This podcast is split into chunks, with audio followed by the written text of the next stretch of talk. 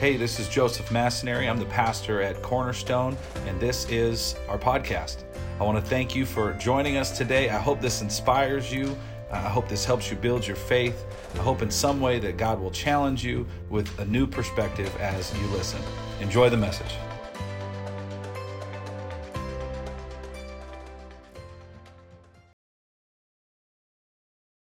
If you're ready for it, we're going to call this volume two. All right? Are we good with that? And so we're going to continue to look at some different characters of the Easter cast, these people that played a role, and we're going to see their point of view. We're going to see what they went through, what it looked like for this Easter ensemble cast member, different people experiencing Jesus th- during this week. If you're ready to start, we're going to look at a man named Pontius Pilate. We know him as the man who, who gave the order although it's God orchestrating this appointment, it's God conducting this musical, so to speak. We know it was God Himself that allowed all this to happen. But Pontius Pilate was the governor. He was the governor over this region. And, and many times we're told it's like we, we, we know his story. And I want to encourage you, I've been, this week, I've been reading all four gospel accounts of Pontius Pilate. And it's interesting. I want to encourage you, if you have some time in your, your, your, your alone time with the Lord, uh, you know, the Gospel of Mark, it's pretty quick. He talks about Pilate a little bit, he kind of gets right to it. Each gospel writer has their own way of, of kind of talking about this. And I love, I love the, the book of John. It's, it's pretty heartfelt, it's pretty detailed. And we're going to spend some time there today but we know this was by God's design. It's actually prophesied many times in the Old Testament. The Bible tells us that the Messiah would die. The Bible, even like in the book of Psalms, church. The Bible talks about uh, hands being pierced. The Bible talks about uh, the Messiah would die by his feet being pierced. It's this description of, of, of, crucifixion, even though crucifixion in the book of Psalms, chapter 22, it hasn't even been invented yet. It hasn't even been invented yet. And, and we're going to look at a series of missteps by this man named Pilate, by this Roman governor named Pilate. We're going to look at a series of events that unfolds kind of some of the, the things that took place. And, and I'll just be honest, one of the greatest mistakes Pilate made, and we're going to see this a little bit maybe in coming weeks, um, and all the ladies in the house, this is your time to shine and shout. But one of the greatest mistakes Pilate made was, I'm going to say it like this he didn't listen to his wife. You guys are, had no coffee today. Ladies, we hear Pilate, let me say it again. One of the greatest mistakes Pilate made was he didn't listen to his wife. Come on. Ladies, that's your chance. Did you, did you throw a little nudge? Get a rib shot in? You have my permission. I'm just telling you. You can, th- right? All right? You can give that little hand a squeeze, right? But the book, the Bible tells us that his wife even says this, ladies, amen. But here we go. These were the words of, of his wife. She said, have nothing to do. All right? She says, honey, have nothing to do with this innocent man, for I have suffered many things about him because, she says, because of a dream that I had. Have nothing to do with this man. And so we're going to look at the book of John, but each different gospel account gives this similar insight into a Roman governor while each person has their unique point of view. Today we're going to look, and, and I've got a lot of scripture for you today, and my goodness, it's already, I'm looking at the clock, and we're, we're letting time get away from us. So is it okay if we just go right into scripture this morning? You ready? All right, John chapter 18 verse 28 and let's look at the bible let's look at what is described here for us let's imagine ourselves in this situation as we work through some of god's word today are you with me church I'm going to try that again. Are you with me, church? Come on. All right, verse 28, let's read it. Jesus' trial before Caiaphas ended in the early hours of the morning. Then he was taken to the headquarters of the Roman governor his accusers didn't go inside because it would defile them. It's interesting to me, they were so concerned with being, being righteous enough, being clean for the Passover, yet they were willing to commit murder. They were willing to lie at the same time. Just note for note, taking notes here, right? His accusers didn't go inside because it would defile them. And they wouldn't be allowed to celebrate the Passover. So, verse 29 so Pilate, the governor, went out to them and asked, What is your charge against this man?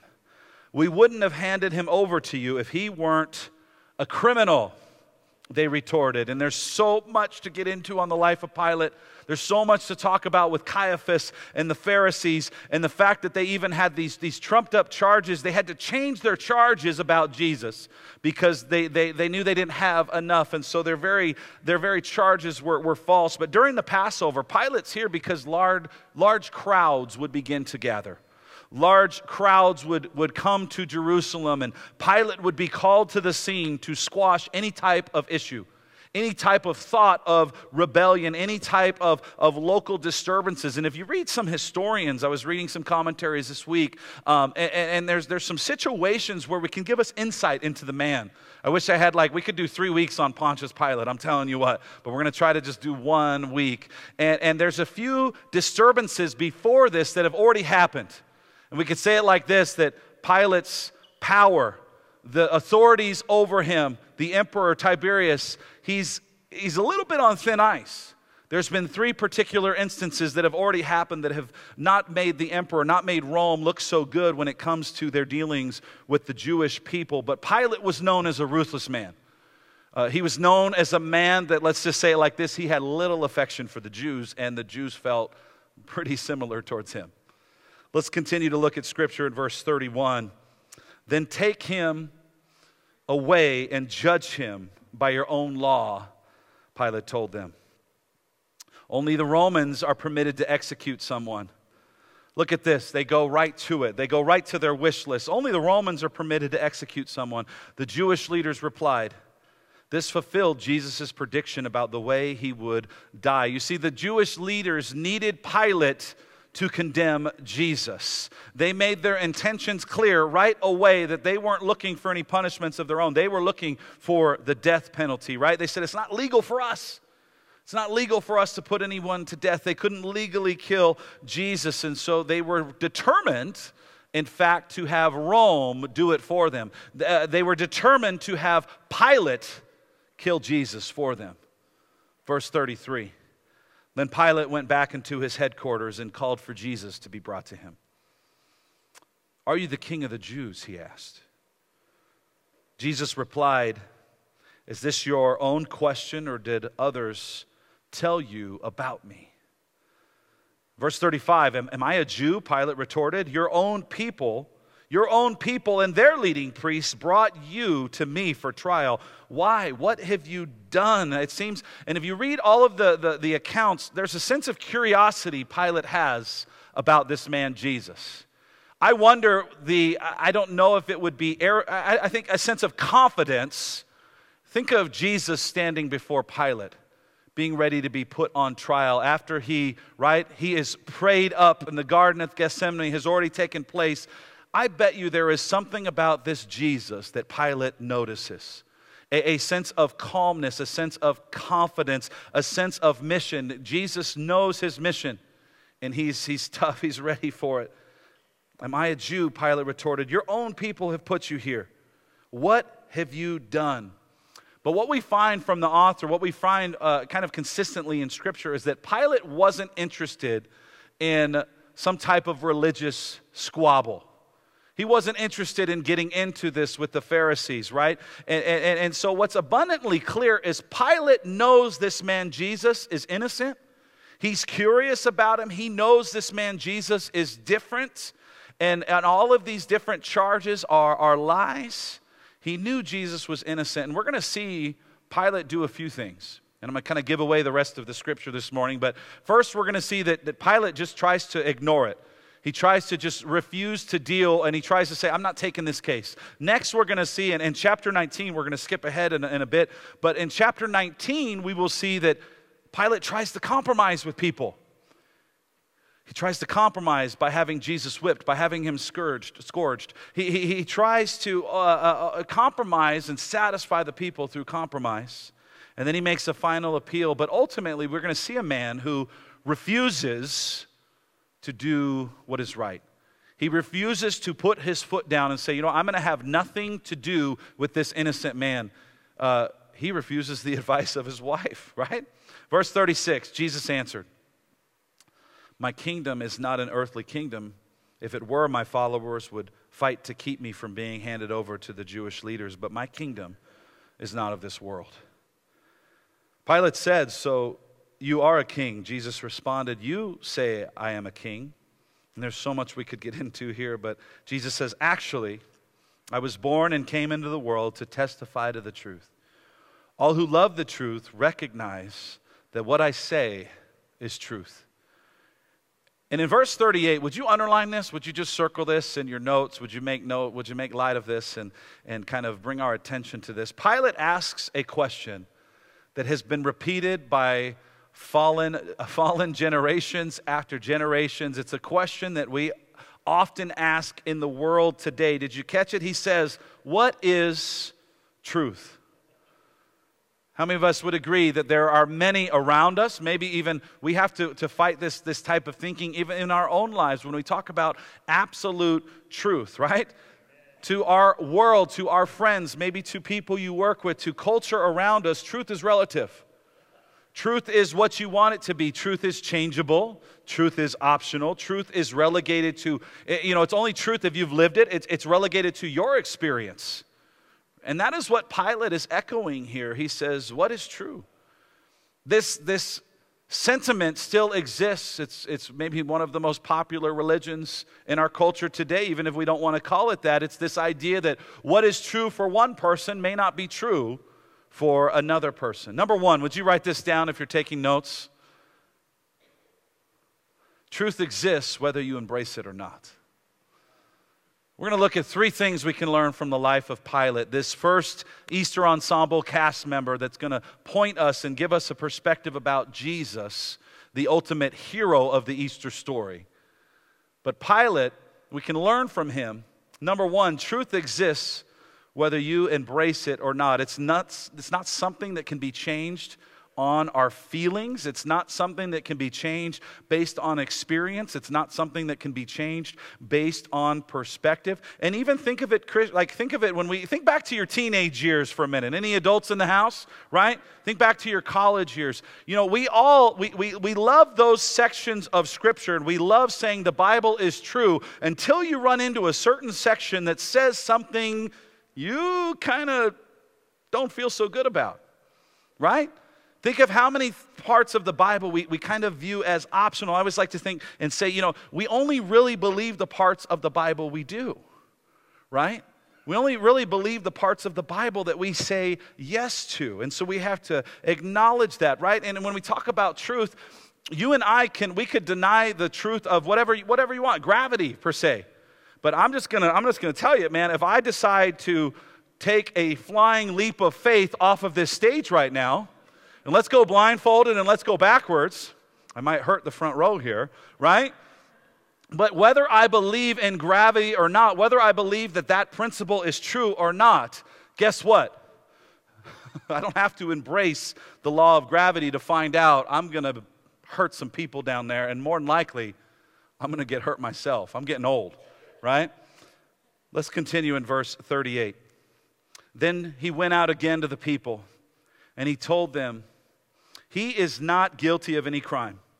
But you have a custom of asking me to release one prisoner each year at Passover. Would you like me to release the king of the Jews? Would you like me to release Jesus? Is what he's saying. And verse 40, would you look what they shouted back? They shouted back, No, not this man. We want Barabbas. The Bible tells us that Barabbas was a man that wanted to, at his core, overthrow Rome.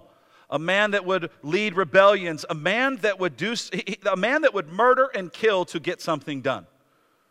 That's who they wanted to release. A man that would murder to get the job done. Someone who would kill to get the job done. And don't miss this. A lot of times, like we just talk about like a murderer, but here I think is, is kind of something we miss sometimes. These leaders, right, the leaders of the Jewish people, they preferred a criminal who had fought for physical deliverance deliverance from Rome because we kind of find out that's really all that they cared about. But in essence, what they missed was they needed spiritual deliverance, but they only cared about political deliverance. Church, I believe that's a word for us currently today. We, much more than we need to be concerned with what is going on out there in the political scene where thing and culture and things are always changing, we need to be very, very concerned with spiritual deliverance, spiritual renewal. And meanwhile, we have Pilate. We have Pontius Pilate, the governor, the shot caller. And he's never seen anyone like this Jesus. Would you turn in your Bible and let's flip over to chapter 19? Chapter 19, as we go through this this morning. Then Pilate had Jesus flogged with a lead tipped whip, and the soldiers wove a crown of thorns and put it on his head. And they put a purple robe on him. Verse 3 Hail, King of the Jews! They mocked as they slapped him across the face. It's interesting, they put the purple robe on Jesus, the sign of royalty.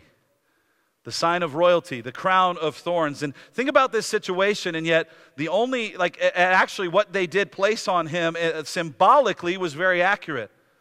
The only one in this picture that deserved to be called king was right there, wearing the purple robe, wearing the crown of thorns, yet they were mocking him. Hail, King of the Jews. And he was. Could we say like this? He was the King of the Jews, he's the King of the Gentiles, he's the King of everyone in this story and in our story today. Someone say amen, right? Verse 4 Pilate went outside again. You see this appeal, this tension in him, John records. Over and over, he goes into his headquarters, out of his headquarters. He went outside again and said to the people, Is this good enough? Basically, I'm going to bring him out to you now, but understand clearly. And I wonder if these are the words of his wife, right? Other, other gospel accounts record his wife telling him, Hey, have nothing to do with this innocent man. I wonder what's going on in his heart today is this, this innocent man is before him, yet he, he, he, he feels the, the pressure of the mob, the pressure of society caving in on his decision making. And he says, Let the record show, I find him not guilty. Then Jesus came out wearing the crown of thorns and the purple robe. And Pilate said, Look, here is the man. Almost with a sense, I think, is Pilate, the governor, reluctant, reluctantly saying, after Jesus received the lashing, and we'll talk about some of that on Good Friday, right? If you're familiar with the story, this isn't just like a, a, a, little bit of a lashing. This, there are people who don't survive the beating Jesus just endured. And Pilate's with a sense saying, Is this going to be good enough for you? Like, can we be done now? Is this going to be good enough? Can I go back into my headquarters? Can, I, can, we, can we continue on? Look, here is the man, verse 6. But when they saw him, the leading priests and temple guards began shouting, Crucify him! Crucify him! Take him yourselves and crucify him, Pilate said. And look at this. He keeps like, Hello, Pontius Pilate, you, are you in charge or are you not? Right? Look, he, he's telling you his decision, but we're seeing where the power really truly lies. Take him yourselves and crucify him. He's saying, Go break the law yourself. I find him not guilty. I find him not guilty. Number two, would you write this down? Pilate was defined by his occupation. Pilate was in a moment where he is going to decide it is, it is better to hold on to my power. It is better to go with the masses. It's better to be political about this than it is to do the right thing. I think we can relate to Pilate today, right? I often say when I read scripture, I would love to say I just relate to Jesus so much. But when I get into these stories and when we talk about Easter people and we talk about people who are flawed, I sit there and I go, oh my goodness, I can relate to Pilate a whole lot. I can relate to this feeling of being defined by what we do, right? Many people, we're defined at what we do, where we do it, a role, a job. Think of even oftentimes like you get two men together that haven't like met each other, and it's like the very first question you ask, it's like, what do you do? Right? Am I right? Seems like sometimes, and not always, but oftentimes, I think even the difference with women sometimes, it's like, I think many times the conversations are a little bit different. How many kids do you have? Right? You know, how long have you been married? Like, it's kind of like conversation seems to be a little bit different. But we are defined culturally very often by what we do. And could I say it like this? I think Pilate didn't want to lose his job. When we talk about some of the revolts that took place before these incidents, Pilate didn't want to lose his position. He didn't want to lose his political base. And like so many, right, we've seen this in politics. It doesn't matter which side, right? We've seen people make promises and then they are unable or unwilling to follow through on those promises. They're willing to change and shift with the tide and, and, and break their promises because of why? Oftentimes we see it today, right? Because we understand what we will lose by making the right decision. We understand what will happen if we upset the apple cart, if we lose our political base. You know, we, we see this in Scripture. What, Judas, he had a price, didn't he? I remember one time I was in Belize with the, the vice president at the time of our Foursquare movement. His name was uh, uh, Jim Scott. I don't know if any of you had the, the chance to meet him, but he, he looked right at our group of pastors and he said, Everybody here has a price. What's yours? And I remember being like, Whoa, whoa, right? But he said it with this, with this, this sense of authority yet kindness to really, really check ourselves, to really, like, like, think about that. Judas had a price, his price was 30 pieces of silver. Pilate had a price. Pilate sold Jesus out to maintain his position. I think that's something only you can answer. Maybe the Holy Spirit can give us a nudge, but what, God, what's my price? What's my price? Verse 7, let's continue in God's word this morning. Are you still with me today? You're looking at me. I know we had a lot of fun, but anytime you start talking about crucifixion and Easter, right, it gets, it gets real really quick. Amen? Right? Verse 7, let's continue on.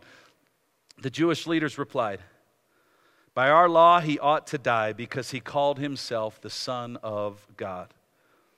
When Pilate heard this, and I love this, it says, Pilate was more frightened now than ever. Right?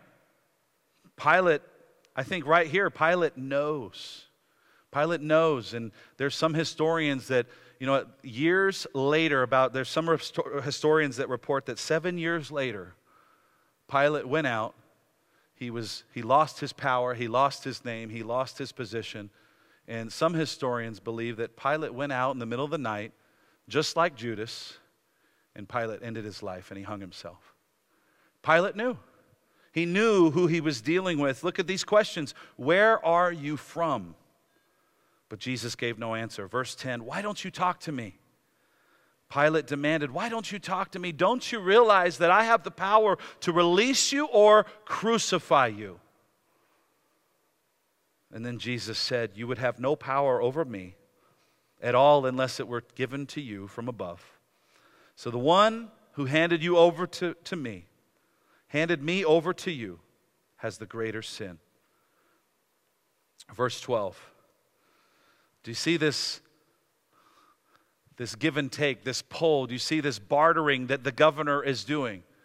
Verse 12, it says, Pilate tried to release him. Then Pilate tried to release him. But just like the words of Master Yoda, some of us know, right? Do or do not. There is no what? There is no try. He did not do. right? Uh, right? Think about that though. It says he tried to release him, but he didn't. He didn't do it. He didn't stand up. He didn't make the decision. He was more concerned with what the people around him wanted. He was more concerned with trying to keep everyone happy. Guess what, church? Write this down. Being neutral when it comes to Jesus doesn't work.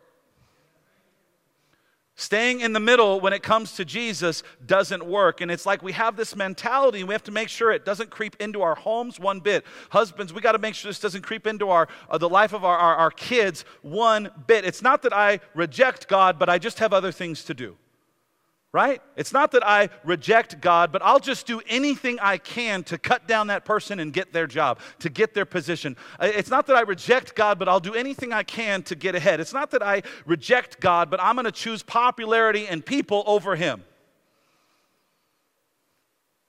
Number three, what can we learn from Pilate? I think it's this Pilate chose people over God. Pilate chose the crowd over God. Pilate chose popularity over God. And how many of us adults in the house would agree? And I'm going to just say it like this. And I know we have a mix of just every generation in the house this morning. But here we go. And maybe you're not in high school yet, but maybe you're in junior high or whatever age you are. But adults, would you agree with me? Peer pressure doesn't end with high school or college. Bad news, kids, right?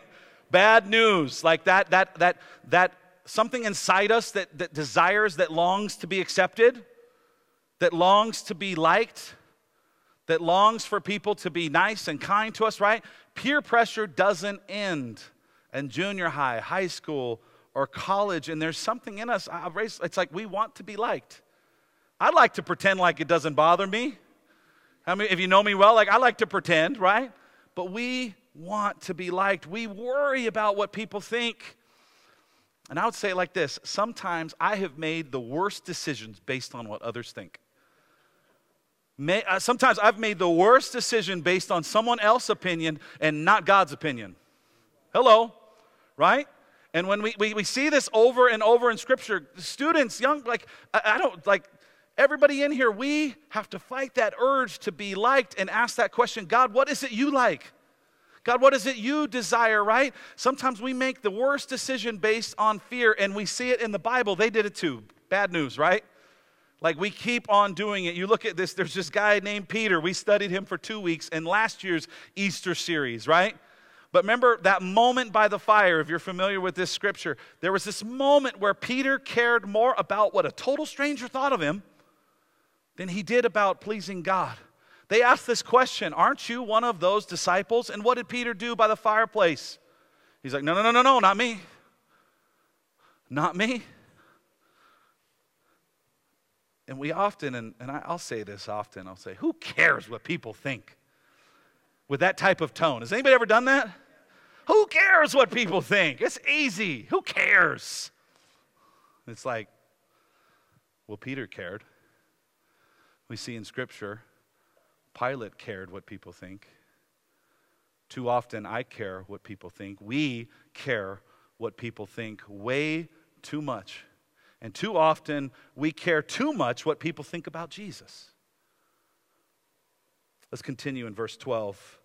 The Jewish leaders shouted, If you release this man, you're no friend of Caesar you know, in, in a sense, if you kind of get through history, there's a sense they are reminding Pilate of his past. And his past, in a way, is coming back to haunt his decision making. They're already saying, hey, Pilate, we already kind of know you're on thin ice with the emperor. And you better go our way, pal, right? He says, if you release this man, we're going to report you. You're no friend of Caesar. Anyone who declares himself a king is a rebel against who? Is a rebel against Caesar. Verse 13, when they said this, Pilate brought Jesus out to them again.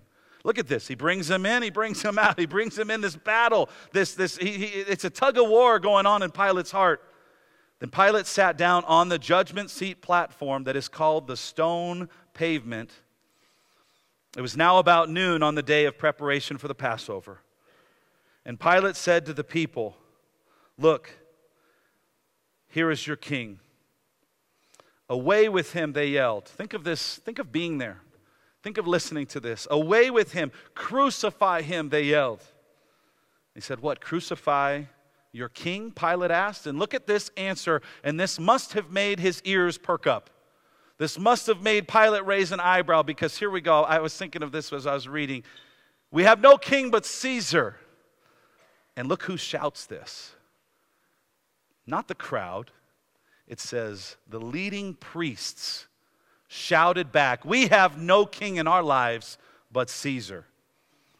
It's interesting, their covenant with God, dating back to their ancestors, the covenant of Abraham, didn't seem to matter so much in this moment because they wanted Jesus dead.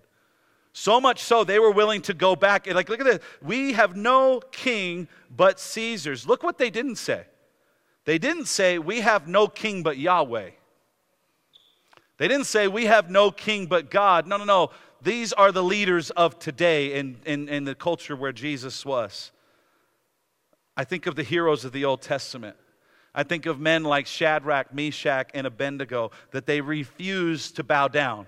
I think of men, like, think of the history of the Jewish people and see how much times have changed. I think of the prophet Samuel when he told the people in 1 Samuel chapter 12, he said, God alone is our king, right? You think of, of, of Gideon and he says, I'm not going to rule over you. My kids aren't going to rule over you. Gideon said, The Lord will rule over you in Judges chapter 8. My, how things have changed.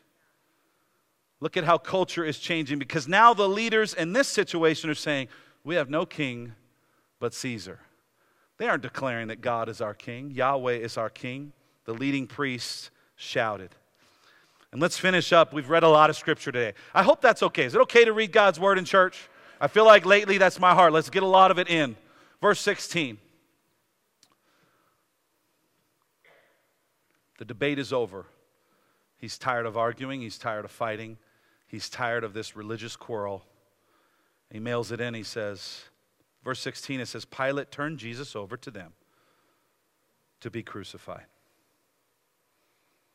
Here's the reality for the man known as Pontius Pilate. He had Jesus standing right there before him. And each gospel account gives us a different insight into the man, into the governor, into the shot caller, into the man. He, he, he had the power to judge Jesus. But would you write this down? Here's what I think Pilate didn't realize he was actually judging himself as he judged Jesus. Think of that for a moment and think of how that applies to our lives. Pilate was actually judging himself as he judged Jesus because the reality is this is that each of us one day will stand before Jesus. And, and, and church, you know, it's like this is what Scripture says.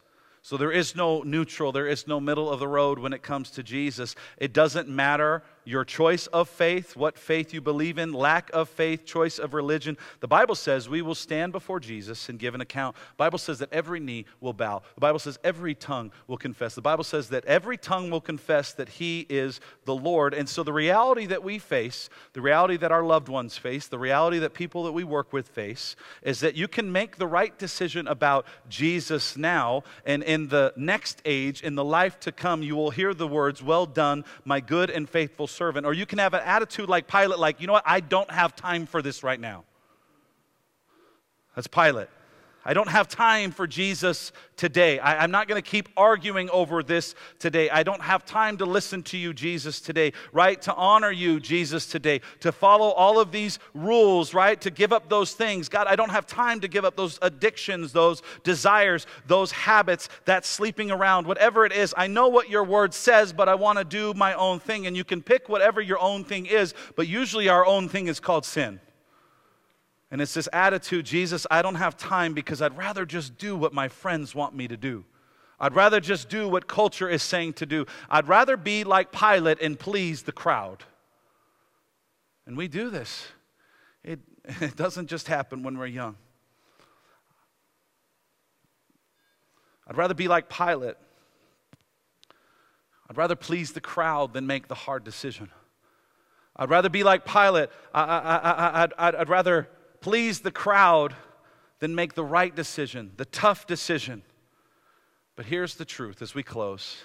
Danette, would you come and would you play us out this morning? Here's the, here's the reality. If we don't acknowledge Jesus now, if we don't say yes to Jesus now, if those around you don't say yes to Jesus now, in effect, if we, if we just kind of live our lives and say, Jesus, I don't have time for you now, then a time will come where Jesus, we will see him and meet him face to face, and he will say, You didn't have time for me then, I don't have time actually for you now. That's the reality we face, church. Young people, that's the reality we face. He will say, You said no to me, and I will have to tell you, I never knew you. His response, I will never knew you. And here we go as we close. By what we do in this life with Jesus, by what we decide about Jesus, it will determine what Jesus says about you in the next life. Let's bow our heads. Let's pray, church. Heavenly Father, we just come to you today. And Lord, we thank you for your word, your scripture, your gospel. It preaches and teaches us today. God, we ask that over the next five weeks, as we talk about Easter people, as we talk about this Easter ensemble, these different cast members that all played a significant role in some way of telling your story, we ask that you would continue to move and stir in our hearts as we see so much brokenness and difficulty and sin in our world, we see darkness. Let's bow our heads with every head bowed and our eyes closed. God, we if we're we just see so much sin that just breaks your heart. God, we see so much confusion that breaks your heart. God, help us and encourage us to understand that your word brings clarity to confusion. God, your scripture brings a roadmap for success. It has the answers to our questions. Father, encourage us to remember and believe that, God, you have placed your people here. God, you have placed your church here. God, you have placed us in the family we are a part of for such a time as this, and you have placed us here in this moment of history. God, help us be Christians that don't get annoyed and scared and shy away from the dark. Help us not to move away from the dark and run from it, but God, help us to engage and be light and in dark places, shining the light of Jesus. God, to continue, there's a message and there's a simplicity of the gospel message that it rings out for generations after generations after generations. A message that says, Jesus is King. With our heads bowed and our eyes closed as we pray, and I'd like to invite our prayer teams to come up to my right. And can we just have some a time of prayer if some might be wanting it? But with our heads bowed and our eyes closed, maybe you're here today and you feel a little bit like Pilate. maybe you've been following Jesus for a long time and there's just it's just man things are getting tight budgets are getting tight things are are hard at work and maybe you find yourself in a situation like pilate where you're finding it very difficult to make the tough decision but you know that decision you need to make is the right decision Maybe you're here today and you've been following the Lord and you just, maybe this, this word, this scripture today is for you because you realize you have to make a decision. You have to make a choice to stand up against the voice of the crowd all around you. If that's you today, I just I believe that's a word for some here today. And as we close, I, I love asking this question. Maybe you are here today and you aren't a church type person at all. Maybe you're here today and you've been out of church for a long time. Maybe this is your first time in. Maybe somehow you stumbled across our tiny little web stream and you don't even know why you're watching on the stream today. But somehow you're online. Somehow you found your way in a seat today. Maybe you've walked away from Jesus. Maybe you've been doing your own thing in your 20s or your 30s. But I believe this that the God of the universe placed you here in this moment, in this seat on this stream for a purpose, and it's this that our God is so good that He didn't lead you here by accident. You're here because our God is so good that He is drawing you to Himself. His grace, His love, His mercy. There's something drawing you in, and that is the name of Jesus. But here we go. You are here today, and you have to ask this question Matthew chapter 27, it's a different account in the gospel message, but it says this about the man Pilate responded in Matthew chapter 27. He said, Then what should I do with Jesus, who's called the Messiah? Oh, I love that question. Maybe you're here today and that is the question that needs answering. Then what am I to do with Jesus? If you're watching on the stream, that's the question. What am I to do with Jesus? It's a question that every day, everyone one day will answer that question. Because Jesus said things like, I am the way, I am the truth, I am the light, that there is no one that comes to the Father except through me, that I am the path, I am the door. And if you acknowledge me before man, Jesus says, then I will acknowledge you before my heavenly Father. And I just want to ask you, is that you today? If you're in this house, if you're within the sound of my voice, if you're watching on a stream, is that you? Do you need to acknowledge Jesus today? Jesus, who was perfect in every way, we believe he died on the cross, he rose again, so that anyone, that means anyone, that whosoever, that means everyone, no matter how dark, no matter how far away you've been, no matter how many poor decisions you've been making and who you've been making with them with, eh, the reality is the truth is if you call on the name of Jesus, you will be saved. I like to say this we acknowledge him in our hearts we can acknowledge Him with our lips. One of the simple things that we do here is I just love to ask people would you just acknowledge Him in front of men by just lifting a hand or two? Would you acknowledge Him in front of men by lifting your eyes, making eye contact with me? And I just want to ask you that's one of the ways we acknowledge Him because the Bible says, if you acknowledge me before men, I will acknowledge you before my Heavenly Father. The hand raising and all that doesn't make it so. It's just a great way for us to see God, what are you doing in the spiritual that we can't necessarily always identify right? If you call on the name of Jesus, would you just do that today? I just want to ask you if you need to acknowledge him in this house, would you just lift your eyes or lift your hand in my direction? I'm just going to count to three, and if we want to acknowledge him today, he's saying, Come home, come back. I want to, I want to be in relationship with you. Would you acknowledge him in this house by lifting your hand? One, two, and three. Is there anybody here? I see you over there. I see you in the back. Young lady over there. I see you over there. Anybody over? I see you two over here. I see you over there, young man. Anybody in the middle section over here? I see you in the very back, sir. God, we acknowledge you. God, we come running home to you. God, we love that promise that you can make us new when we surrender our life to you, completely new. Would you pray with me, church, as we close? We're in overtime by two minutes. Let's pray. Jesus, I surrender my life to you. Come on, let's say it. You may have prayed this a hundred times, and maybe some of those seven or eight hands that went up, maybe it's the first time. Let's pray it together and let's all just celebrate this. My goodness, we, we're scoring touchdowns today. Amen. Let's say it, church. Jesus, I surrender my life to you, completely to you. Save me, forgive me for doing it on my own. And I ask you to make me new. Somebody say this totally new. Fill me with your spirit, God, so I can show your love.